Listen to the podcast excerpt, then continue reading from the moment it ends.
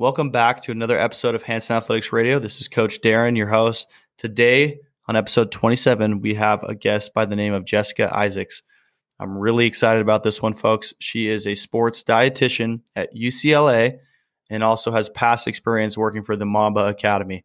So, if you're not familiar with the Mamba Academy, just think about Kobe Bryant and the excellence excellence he strove for, and then put that into a sports performance type of facility. Okay.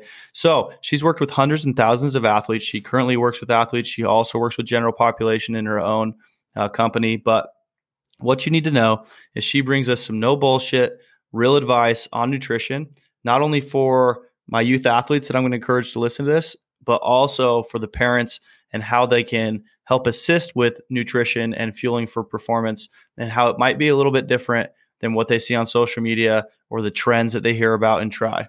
Okay. We're going to dive into the specifics of that, what you should avoid, what you should try to do.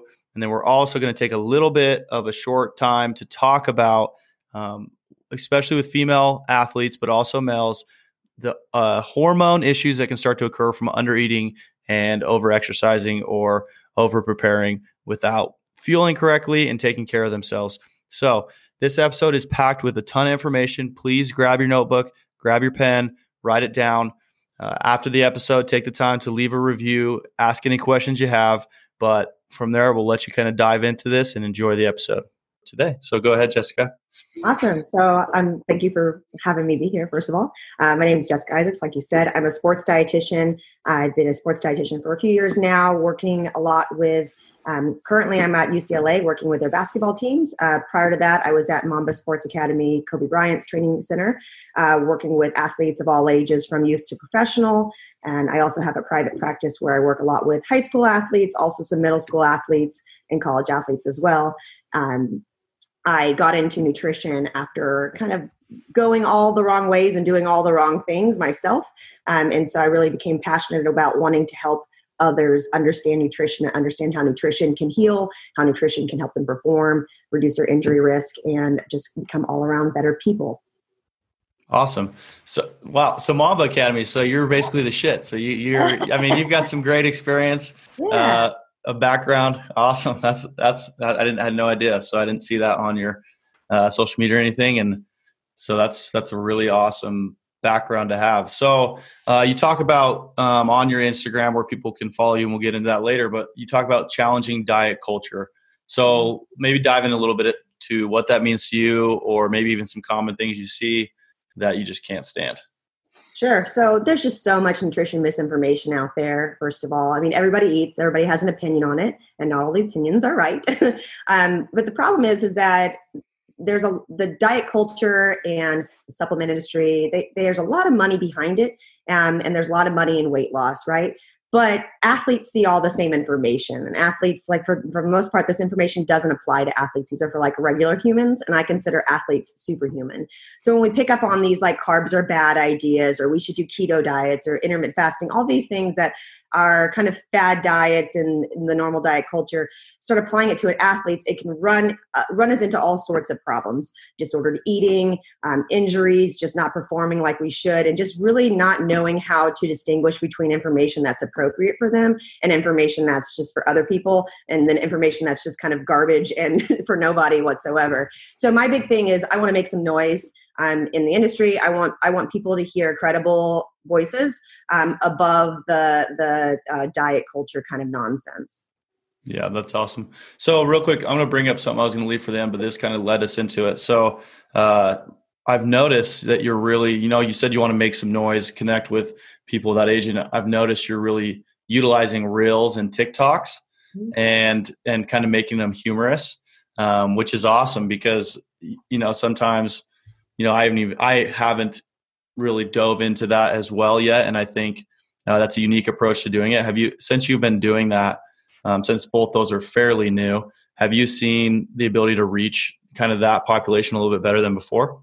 Huge, huge increase. Um, so prior to that, I was just primarily just focusing on Instagram, and a lot of my followers were other dietitians, um, strength and conditioning coaches, personal trainers, that sort of thing. But I really wasn't breaking into the actual target audience, like getting in front of those athletes. People that maybe had heard of me that I'd worked with or something like that would follow me. But I really wasn't tapping into them. And I had to find out where are those, where are they at? Where are the athletes hanging out at? And the younger athletes, they're on TikTok. They're and and they're watching reels. You have to, I guess you, you have to find a way to pivot and adapt your message so that you're end your target your target client your target person your target population hear it. And so um, since i started making these videos trying to make them educational but also entertaining i've got a huge huge increase in um, young people young athletes really starting to question kind of the messages they're hearing. Also on tiktok really prevalent all sorts of like crap information as well. So you know it's i think it's really important to have these voices. Um, people like yourself as well like people that have the, the qualifications and experience to really help athletes should be in the places um, where they're hearing false information or not so great information to to give them something else you know something something to follow. Um, so yeah it's been it's been a lot of fun. It's been a, a, great little creative outlet for me but ultimately it's i think it's really making an impact. Um, i get messages all the time from young athletes that have been steered wrong and that are starting to kind of question things. And I, I love that. I love that. Yeah, that, that that's awesome because I think that's the direction I need to take it as well. Is because we get kind of frustrated with like, hey, we're trying to put all this good information, but it's just not getting to the right people, right? So at the end of the day, it's got to be entertaining and on the platforms that they actually are engaging with, I guess. So which makes me feel old that Instagram is like one that's not as as as uh, engaging for that age group now. but, true. They still hang out there sometimes, but it's it's not in the same ways. Yeah. Yeah. So let's dive into you, you kind of hit a little bit on on some things already with the, the diet culture question, but let's go into maybe like two or three things specifically you see really consistently with uh, that eight like let's say you know 13 let's say high school aged athletes yeah, so a big one, you know, everybody always is interested in weight loss, um, and and usually for not great. It, it, it it comes from different places, right? So different. There's different reasons why people want to lose weight or why they feel like they have to be a certain weight. Um, we look at like things like BMI, which is just not a really good thing to go on for athletes at all. Um, but we have these standards. The thing is, is like weight doesn't equate to performance. And so w- when we're on this quest of weight loss, especially when we're an in season and an athlete and we're trying to perform at our best, those things just don't match up. We can't lose weight and perform at our best simultaneously. And also we need to look at like, why do we want to lose weight? Where is that motivator coming from?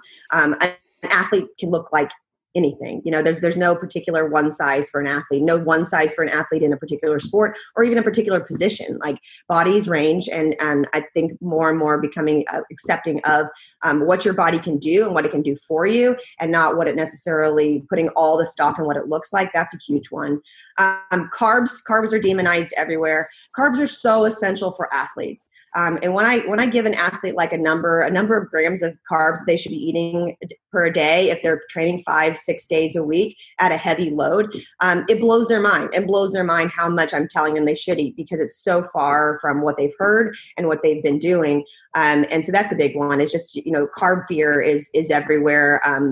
I think it's just really misunderstood how we could really use carbs for their fuel, their energy. It's our it's our energy nutrient. Um, the longer and harder we're training, the more of a load that we have on our body, the more carbs we need to fuel it so that we can perform optimally. And then the last one's probably like the freaking keto diet. Hate it. Hate it. it's terrible. Don't do it. it's it's we don't have we ha- don't have long term studies on it. Only on like children with epilepsy. It was used as like a medical nutrition thing back in the day, and still is. Um, sorry, my dog here. Oh, you're terrifying. Um, but now it's being more and more used in athletic populations. And eh, the research has consistently shown that you can, if you're doing it absolutely best, at the, the way that you're supposed to do it, you can at best match performance. Um, but there's things like there's there's certain athletes in which it just is a mismatch completely. Again, it goes back to is it a weight loss thing? Is it trying to perform better? Um, but the answer is that keto is not going to get you perform better, and the weight loss you're going to lose on something like keto is only temporary too. It's fleeting. Um, so those are probably the big ones that I see just kind of out there being talked about all the time that I wish we could really just kind of get over. yeah, absolutely. So one thing I took from that too, and what I see a lot at the gym is, um, you know, our kids first come in and they might have been okay, you know, in their sport, uh, got away with it at lower intensities when they're younger, but they come in and let's say we do something uh, not even really intense. We'll do like a couple sprints on the TrueForm. And uh, I mean, the first couple times they're like ready to puke, they're out of gas, and they don't have the ability to kind of go do intense intervals uh, whatsoever. And a lot of the time it's our females. And then we start to dive into, you know, what have you been like? Let's even talk about what you ate today, the day before, the day before that. And we're just finding over and over and over again, it's typically under eating, even with our males. Like that's what, right now what I see the most is, uh, like you mentioned, people are just under eating in general because they just are kind of scared.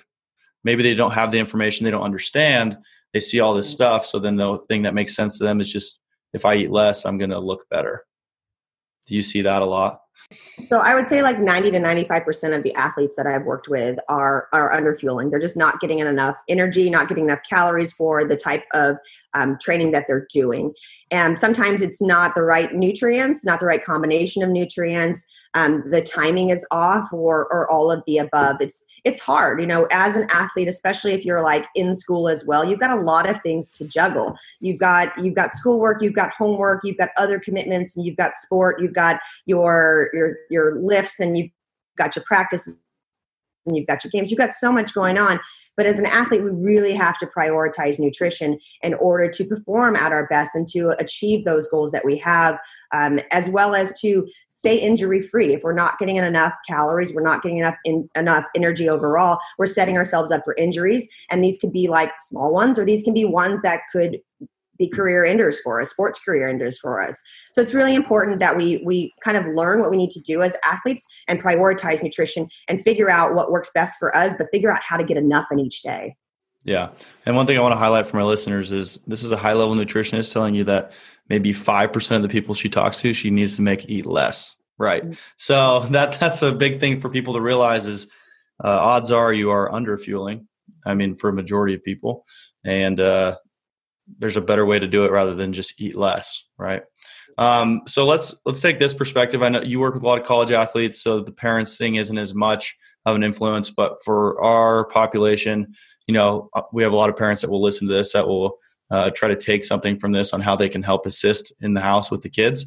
Uh, do you have some tips for uh, you know parents, even when it comes to what type of food to have, uh, what to focus on, or um, maybe even how to frame their conversations about nutrition with their kids?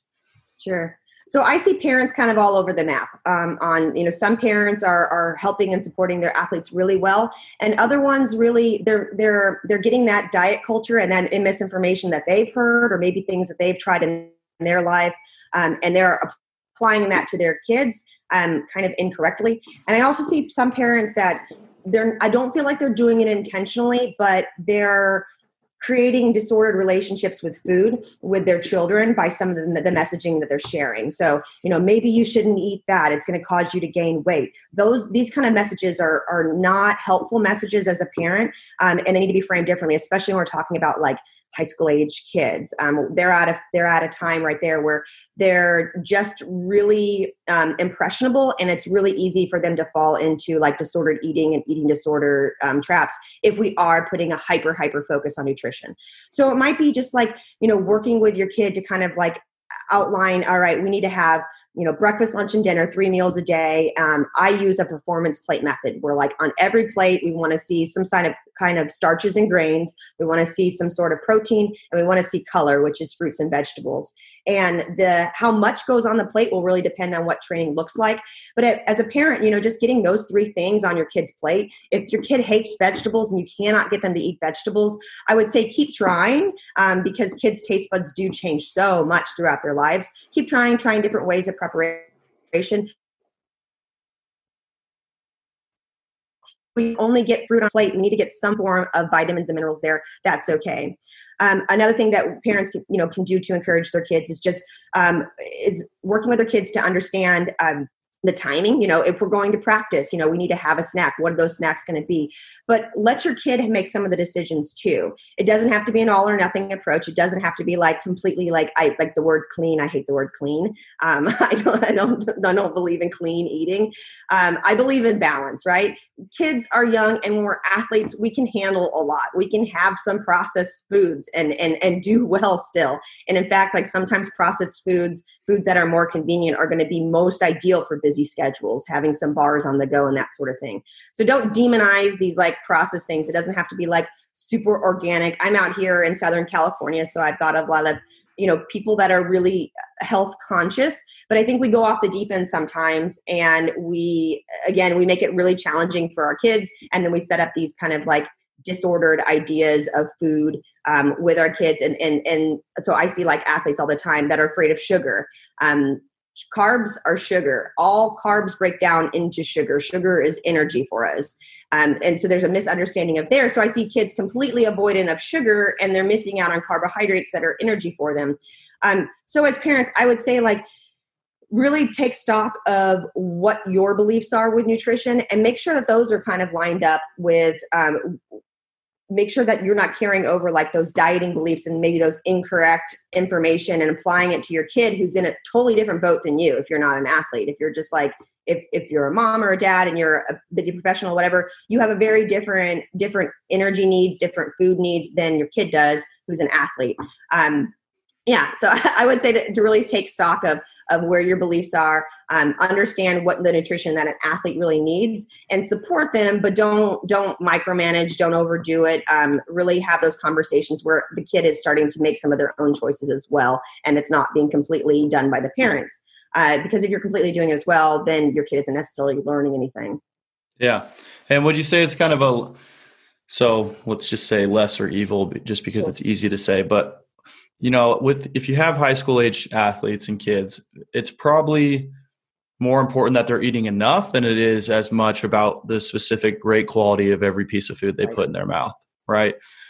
I mean, is that a is that an accurate thing to say? I mean, it would be better for them to, you know, even if it is fast food once in a while, like we'd rather see their caloric intake high enough to match their their needs and and how active they are over eating super healthy all the time and under eating. Agreed, agreed. That's another one that I definitely see is that, um, especially those super health conscious parents, and that carries over to their kids, that they're concerned with just eating healthy, healthy, healthy, healthy, healthy. And that's wonderful but those are also a lot of the athletes that i do see that are under eating because they're so hyper conscious and they're focusing in on making sure that everything's perfect that they're missing the bigger picture you know um, i like the 80 20 80 20 rule where 80% of the good stuff of whole foods and 20% of everything else we can have fun foods in there. We can have treats in there. We can have some processed foods in there. It's about the totality of the diet and getting enough more than it is making sure that everything is perfect and everything is like the most healthy. Awesome. Okay, so let's one uh, last kind of topic we'll dive into a little bit more specific to our female population. We have a lot of them. Uh, you've been putting out a lot of good stuff. You got a free PDF on the I think you call it the athlete triad, um, but it's it's for female athletes that are hormones are potentially off or they're missing their period. Um, you know, can you dive a little bit into that? And if somebody is experiencing that, you know, you know how the parent or the athlete can be empowered to start making better decisions towards getting that back normalized. Sure so there's different terms for it. The female athlete triad. We now call it the either the athlete triad or RED-S, which is relative energy deficiency in sport. Um, and we we've changed that name because we see that it also can apply to male athletes, but we see it more pronounced and more significantly in female athletes. And it's it's a triad. It's a triangle. So at the top of the triangle is energy deficiency. Um, not not getting in enough energy for our both our basic like biological, physiological needs of, of all the processes happening in our body before we're doing any exercise, plus energy that we need for daily activities of living, you know, walking around, making meals, whatever, and then our exercise. So we need energy for all of these things. Um, the reason why we can be getting not enough energy could be, you know, intentionally under eating, having an eating disorder, disordered eating, or it can be just simply this of like when we're not getting enough is our performance suffers our energy we start to feel like low energy fatigued Um, we might have some weight loss that we're not really trying to lose. If we're losing weight in season, especially when like our sport's really ramping up, that could be a sign that too. That's a sign that we're not getting enough calories. But what happens is a couple different things. If we're chronically, so for a long time, not getting enough fuel, um, we start to see some hormonal dysfunction. And for female athletes, the big red flag is when our period stops. Either when we don't get a period at all, that's called primary am- amenorrhea. So if you're like 15, 16 years old and you haven't got a period at all, um, that's primary amenorrhea. You're not getting a period. If you had your period at one point and then it went away, that's called secondary amenorrhea. Um, and that's if it's gone for three or more months. And that's a big red flag. It's common in athletes, so we often like kind of normalize it and say, oh, it's just because you're training a lot. But that's not true. Um, it's a big, it's a big warning sign for us, and it's something that we shouldn't be ignoring. I know period talk isn't always like, you know, it's not always something that we're comfortable talking about, but we should get more comfortable talking about it because it's a very big like health factor for us. So we see this like hormonal dysfunction. We see our menstrual cycle go away. And what that ultimately leads to is low bone mineral density. So we start losing, we start losing calcium from our bones and our bones start to get brittle. We can get osteoporosis. I've heard of people in their 20s getting osteoporosis from this. So bones break down. So another thing that we might see, and another red flag is like um, stress fractures, stress reactions, shin splints, chronic shin splints that won't go away, chronic hip pain that won't go away. Those are all signs that maybe we've got some low bone mineral density when we're younger, um, up until like our early 20s, we're at like 90 to 95% of our peak bone mass achieved at that point. So it's really important that as a young athlete, you start working on making sure that your bones are solid now because you just don't get as much of an opportunity to either to build up that bone mass or to repair like damaged bone mass later in your life. Um, what that can mean is that if you get injured as a younger athlete, like that can be an injury that sticks with you that you're dealing with for the rest of your life. And that could mean that if you have dreams of play, playing in college or playing at a professional level, that that might not be in the cards for you if you don't deal with this now. Um, so all of those factors are together. Like I said, you can also see it in male athletes. Males, you know, their body tends to be a little bit more resilient. So um, we don't have a period, obviously, with guys, but we can see testosterone levels tanking. Um, and what that can mean is that it's harder for us to put on muscle mass. It's harder for us to maintain muscle mass. Um, with guys, it can be corrected a little bit more easily. We can get calories in and we can bring those levels up to normal and, and see that our body can progress. With females, if our menstrual cycle is gone and we've been under eating for a while, it can take a while to get our period back, but it is really important. Another one thing that I want to mention is that um, some parents will get their children on birth control if their period is missing, and they'll think, okay, well, cool, now I have a period. That's not actually a true period. That's a withdrawal bleed. So getting on birth control, it does not is not a solution. It doesn't fix the bone mass. It doesn't fix the under eating. It doesn't fix the hormonal dysfunction overall. Um, so if you are an athlete and you don't have a period, if your child does not have a period and they should have, or they had it and went away, um, it's time we do some investigating. You know, going in to see your physician, um, working with a registered dietitian. Um, I would really, really highly recommend to set that to set your kid up for success. Awesome. I think that's really awesome that you kind of are heading that up and putting out information on that. Because, like you said, it's not always comfortable for people to talk about, but it can change kids' lives. So uh, that's why I wanted to make sure we hit that so that the parents and the kids can hear that. And if they do have that issue, they can start to look into it because it might be something that they feel awkward talking about, especially to like me as their strength coach, or they're not going to bring that up and they don't have a diet like a nutritionist they're working with. So awesome. So if people are listening to this and they're interested in maybe either sounds like you work with people privately outside on your own as well. Yep. Um, you know, if you're interested in in speaking to Jessica and working with her, where can they uh, contact or find you at? Sure. So I'm on um, on Instagram at Jessica the Sports RD. R stand RD stands for Registered Dietitian. Um, so Jessica the Sports RD. Also, uh, my website is jessicathesportsrd.com, um, and then on TikTok at Jessica the Sports RD as well. Okay, and I'll and I'll make sure to tag all those up in the show notes. And uh, I really appreciate you coming on and sharing that information with us. Thanks for taking the time to listen to this episode. Hopefully, you were able to take out some information that is really useful to you and applicable to what you're doing right now.